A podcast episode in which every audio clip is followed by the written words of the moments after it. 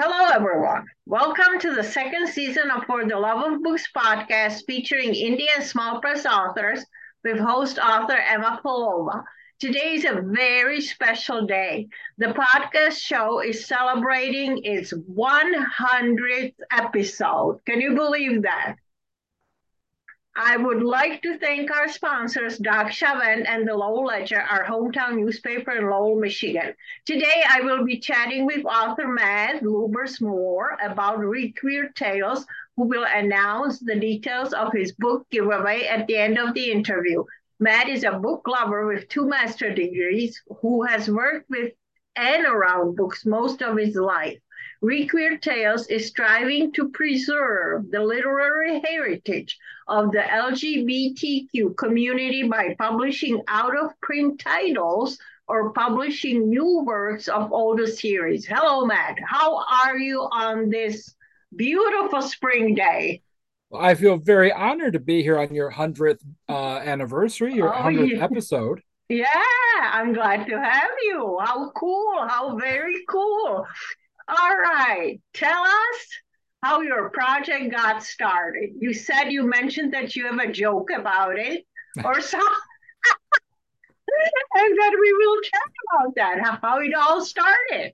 Yeah, so uh ReQueered Tales uh kind of got started by a joke. Uh the I was talking about how so many of the books that we loved uh, uh from the 90s and the 80s and the 70s are just really hard to find and they're super expensive. Yeah. And so we thought, well, what if we publish them? What if we what if we came out with them? And and uh and so I kind of joked about it. And uh the one of my business partners Alexander in uh Toronto says, "Well, you know, you know, I I worked in IT and I've I can turn them into digital digital copies. And Justine says, "Well, I can draw up the contracts and and get all the books uh, rights and stuff." And and I said, "Well, I'm a librarian, so I can like help track down the books." And so we kind of looked at each other and went, "Oh, are we actually doing this?" And so we kind of looked at what we could do and came up with about 10 15 books that we kind of would want to bring back and went let's try and so in 2018, uh, we started putting it all together and we came out with our first book in 2019. Wow. How many titles do you have now and how many authors? So we uh, we have roughly 75 titles available. Okay. And then we have just we have about 25 authors right now. Um, and we have a lot more titles to be published. Okay. How do you search for new authors or for these projects? How do you go about it? Well, it started off with us trying to find the authors that we loved, but their books are so hard to find. So mm-hmm. the first author that we started with was an author named Grant Michaels. And his books are they came out in the uh 80s and they were just really hard to find. And so we started um, and that was a uh, uh, that was fun trying to track down his rights as well because uh, he had passed away in the 90s from AIDS, and so by the time we we got the rights, I mean it, we had uh, we sent a letter to his mother, um, uh, and it turns out that she had just passed away uh, about a year or two ago before we had gotten a hold of try to reach out to her. Uh, so his brother uh, we got a hold of his brother, um, who he didn't have. He thought he had the rights, but it turns out he didn't have the rights. So he passed this off on to someone else.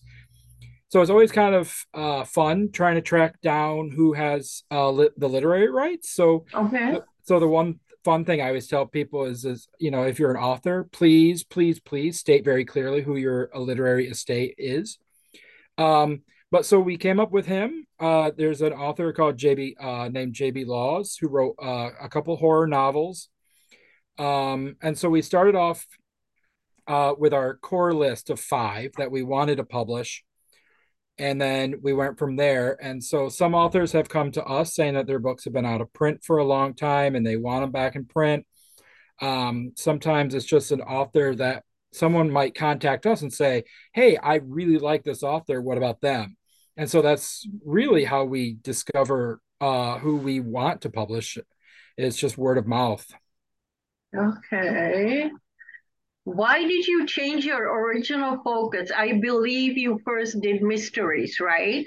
Yeah, so we focused on mysteries because the three of us were big mystery fans. Mm-hmm. And so our our five core people were mostly mystery, you know, uh, JB Laws was horror. Um, but kind of fit in a little bit genre of fiction. Um, but then we were approached um, by uh, someone who said, well, you know, Felice Picano has a ton of books that are out of print, and wouldn't it be wonderful if you could reach out to him and see if he could uh, do them? And he he wrote literary fiction, and so we thought, well, okay, I mean, we'll do literary fiction too and then uh, Felice Picano. So we started publishing his works, and then a couple other authors who are literary fiction. And by the time, and then um, Felice Picano also wrote science fiction, and so we're like, okay, well, we'll dabble in science fiction. And then mm-hmm. another author that we uh, really like, Trebor Healy, who we have not published any of his works yet, but we're uh, we're going to be soon, uh, wrote some fantasy novels. And so we thought, oh, okay, well, I guess we're now doing mystery, literary fiction, horror, uh, and fantasy, and uh, so. so, so you we, covered it. You covered yeah, it all. Yeah. I like that. And now, excuse my ignorance, but what is post Stonewall gay and lesbian fiction? I don't know Stonewall. What was that?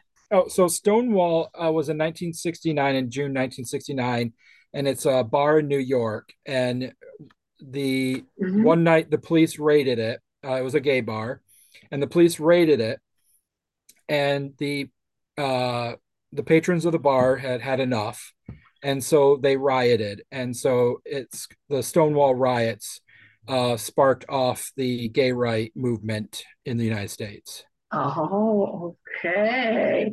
What is the biggest challenge in doing this? What you're doing? overall. So the, big, the, so the biggest challenge is finding the authors, right? Um, and then tracking down who has the their the rights to their right. literary estate. Um, the second part is, you know, so many. Uh, there's not a lot of LGBTQ uh, writers because they right. weren't able to write. You know, not a lot of mainstream publishers would have published their works, and so they were excluded and so there's not as many and then sometimes the few that we do track down uh they don't really care they don't feel that their work reflects them anymore and so they don't oh. want their books oh. published any again and so th- so we kind of run into those issues where either they're really hard to track down there's a lot there's a lack of them or the people don't want the books published republished okay. so that's the hardest part of, about our what we do. Sounds like that makes sense. Yeah. So, what is the most gratifying part of doing this? So, the one thing I, I was worried about is that we deal with a lot of, uh, not a lot, about half of our authors are deceased, uh, either from uh, AIDS or, you know, the old age or whatever. Uh, we just lost um, one of our authors from COVID in 2020. Oh. Um, so the difficult part is going to the um, the families and saying, mm-hmm. "Hey, we want to publish your brother or your uncle's or your cousin's books, right. um, and we need your permission because you are, you know, you're their heir. You know, they didn't have children, they didn't have any other family." And the one thing I'm always ter- you know scared about is I'm reaching out to a lot of these families who might be in Texas or in mm-hmm. you know, mm-hmm. rural America or something like that, and and scared that you know I'll get pushback or you know really uh, homophobic comments or things like that. Mm-hmm. And so far, the gratifying part is is that I've uh, everyone is so excited when we say, "Hey, we're going to be republishing, you know, your brother's books." or something like that because you know they see it as their their sibling living on. Um, right. right. uh, JB Laws, who I mentioned earlier, you know, he passed away in the 90s. I sent an email to his to his brother, and I didn't really think anything of it. I just wrote, you know, JB Laws in the in the subject line and sent an email. And he emailed me back almost right away, and he goes, "You brought tears to my eyes." Oh, He goes, "I have I, I've never seen my brother's name in an email subject line before, and and I just love everything you're doing." And so we end up building this great relationships with the families and the estate holders because they're they're so excited to see their their families and their friends works back in print. Wow. What a legacy. Yes. Yes, that is amazing. What was the biggest surprise that ca- came out of this type of work, what you're doing? Um how much work it turned out to be. yeah, I kind of expected that. Other than that, any other surprises?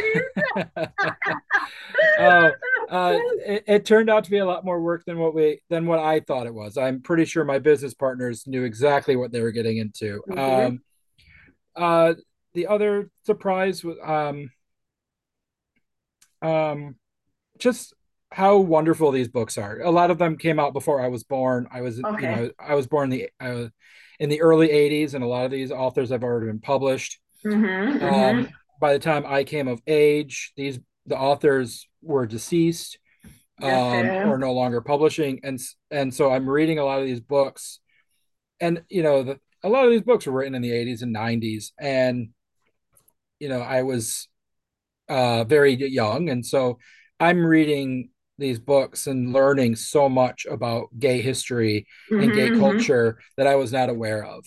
And so that's one thing I've really enjoyed and that surprised me was how much I've actually learned from uh, publishing all these older books. Okay. And what do you feel you did right? Absolutely right. No one else could have done it like you. I mean, this is a really difficult project. Yeah, I don't think we what we did right was starting the company. Um, Right.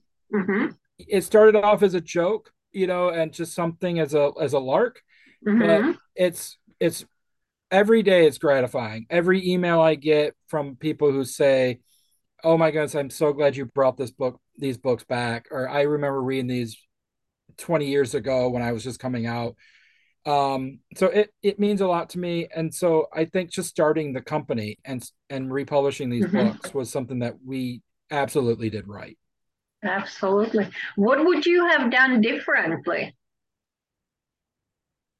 Um, maybe started off with a little bit more authors than what we than what we hmm thought of at first instead of the five maybe you know saying okay let's get 10 authors on board before we start um just because it's been it's it's getting more and more difficult finding authors to publish um who and who want to be republished. So that's one thing that we're kind of struggling with now is that you know we're I mean, I'm not saying we're scraping the bottom of the barrel because they're all amazing authors that we publish, but it's getting harder to find more authors who are either willing to be republished, who haven't been published, um, uh, um, and like, um, you know, we really wanted to republish uh, Joseph Hansen, who was the founding father of the game mystery genre, um, and we got scooped by um, Soho Press, and I mean, you can't beat, you know, a major publisher like Soho, Right. um, but so it's like, so we're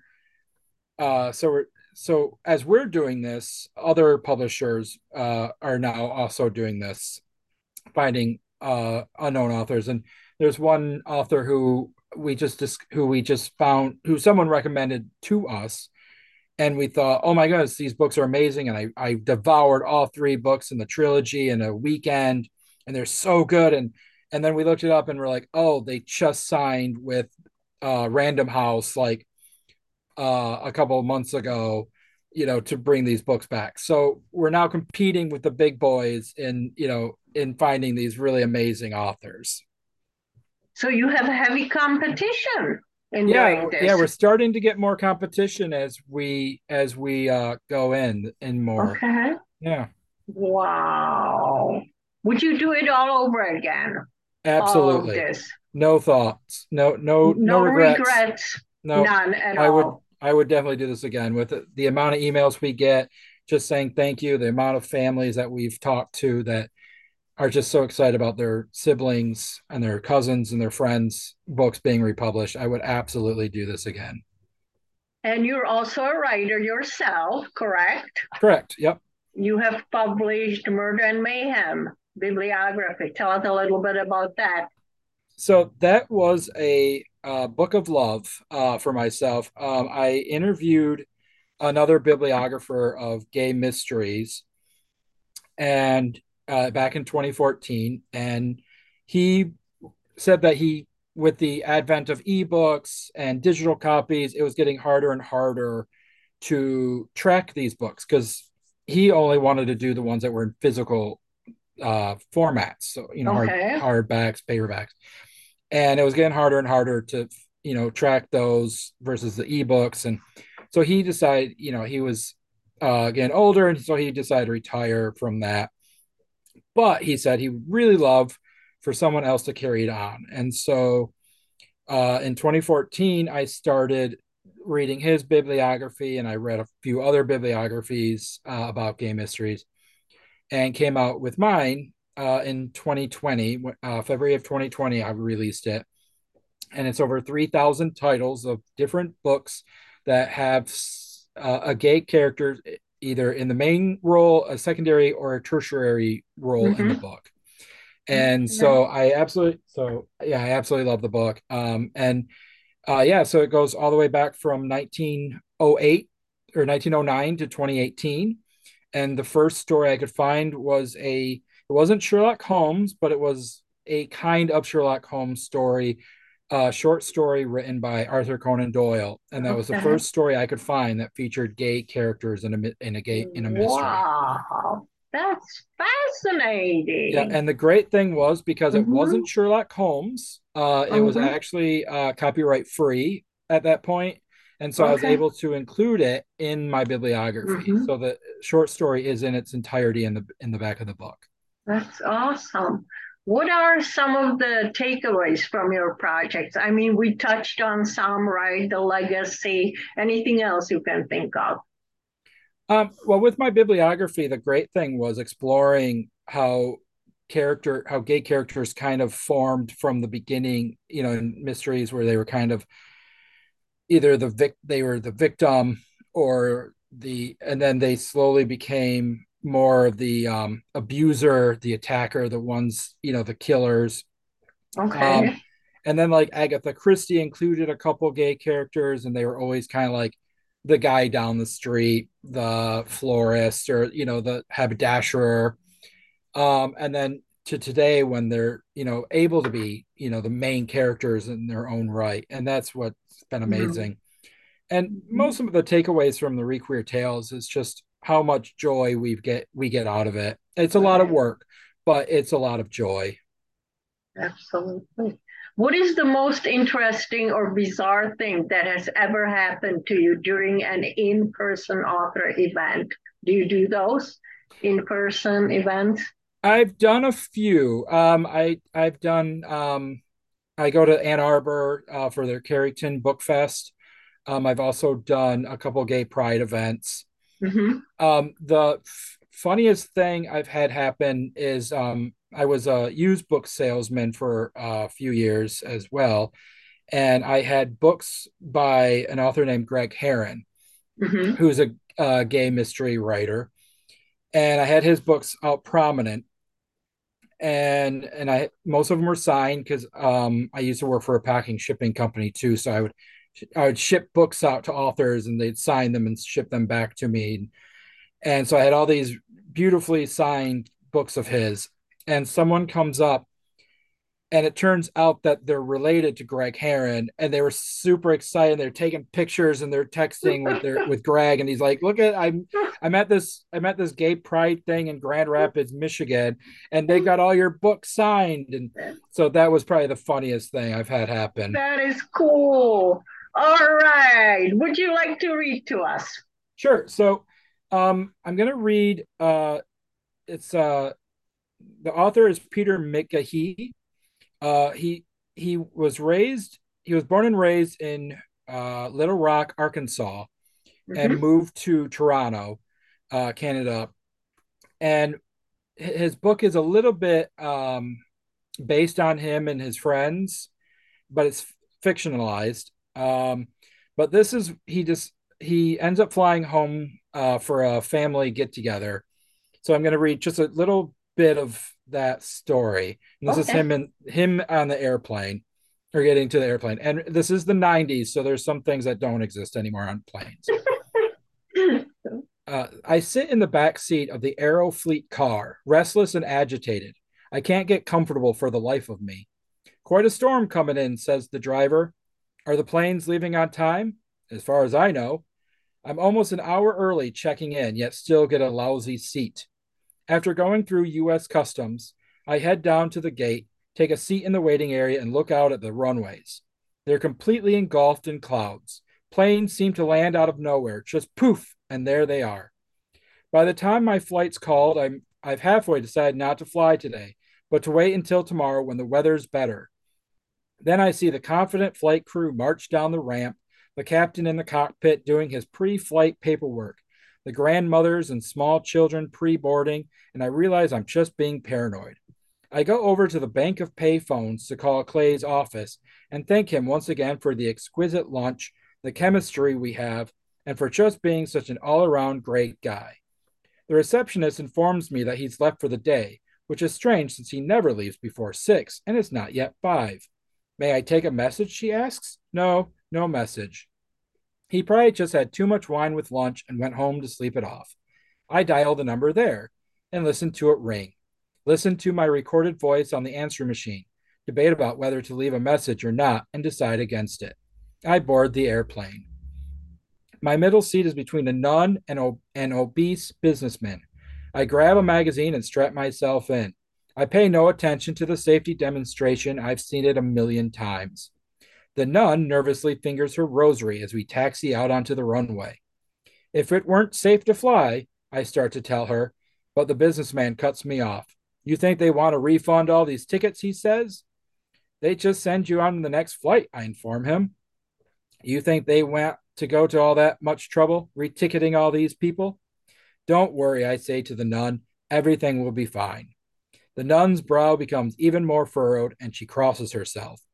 The engine roars, the plane shakes. We hurtle down the runway, full power, and then lift. There's an enormous explosion of thunder, followed by a second, then a third. I'm certain the plane is blown to bits, yet somehow we're still flying. I open my eyes. The interior is pitch dark. A crackle of lightning ignites it for an instant. Another bolt of thunder explodes. Rain pelts the window so hard it's like being inside a car wash. Sweet Jesus, praised the nun, still fingering her rosary. The call button be- bings nonstop. Stuck, probably. The flight attendants look at each other helplessly. If only they'd served us a drink. This is First Officer Richards, says a reassuring voice over the sound system. As you've probably noticed, we're experiencing some turbulence en route to Chicago. Please remain in your. The plane lurches violently to the left, then to the right, then a quick swoop back to the left, then straight up engines churning with all their might. The businessman stuffs candy bars in his mouth like there's no tomorrow, and maybe there's not. I reach in my backpack for my memo pad and spend the next hair raising 45 minutes trying to compose a will. I keep changing my mind on who to leave what, scratching it out and starting over. But what about Clay? What do I leave Clay? Why did I never tell him I loved him? Another huge burst of thunder, and the plane drops with what must be 40 feet. Passengers scream. I just faint. Wake up, we're all going to die. The fat man slaps me back into reality. The first officer, again over the sound system, chuckles. Quite the storm out there, ladies and gentlemen, but don't you worry.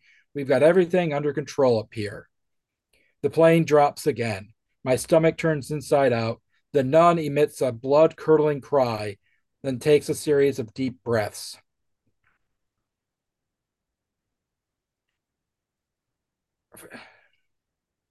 Four rows in front of me, I see the airphone.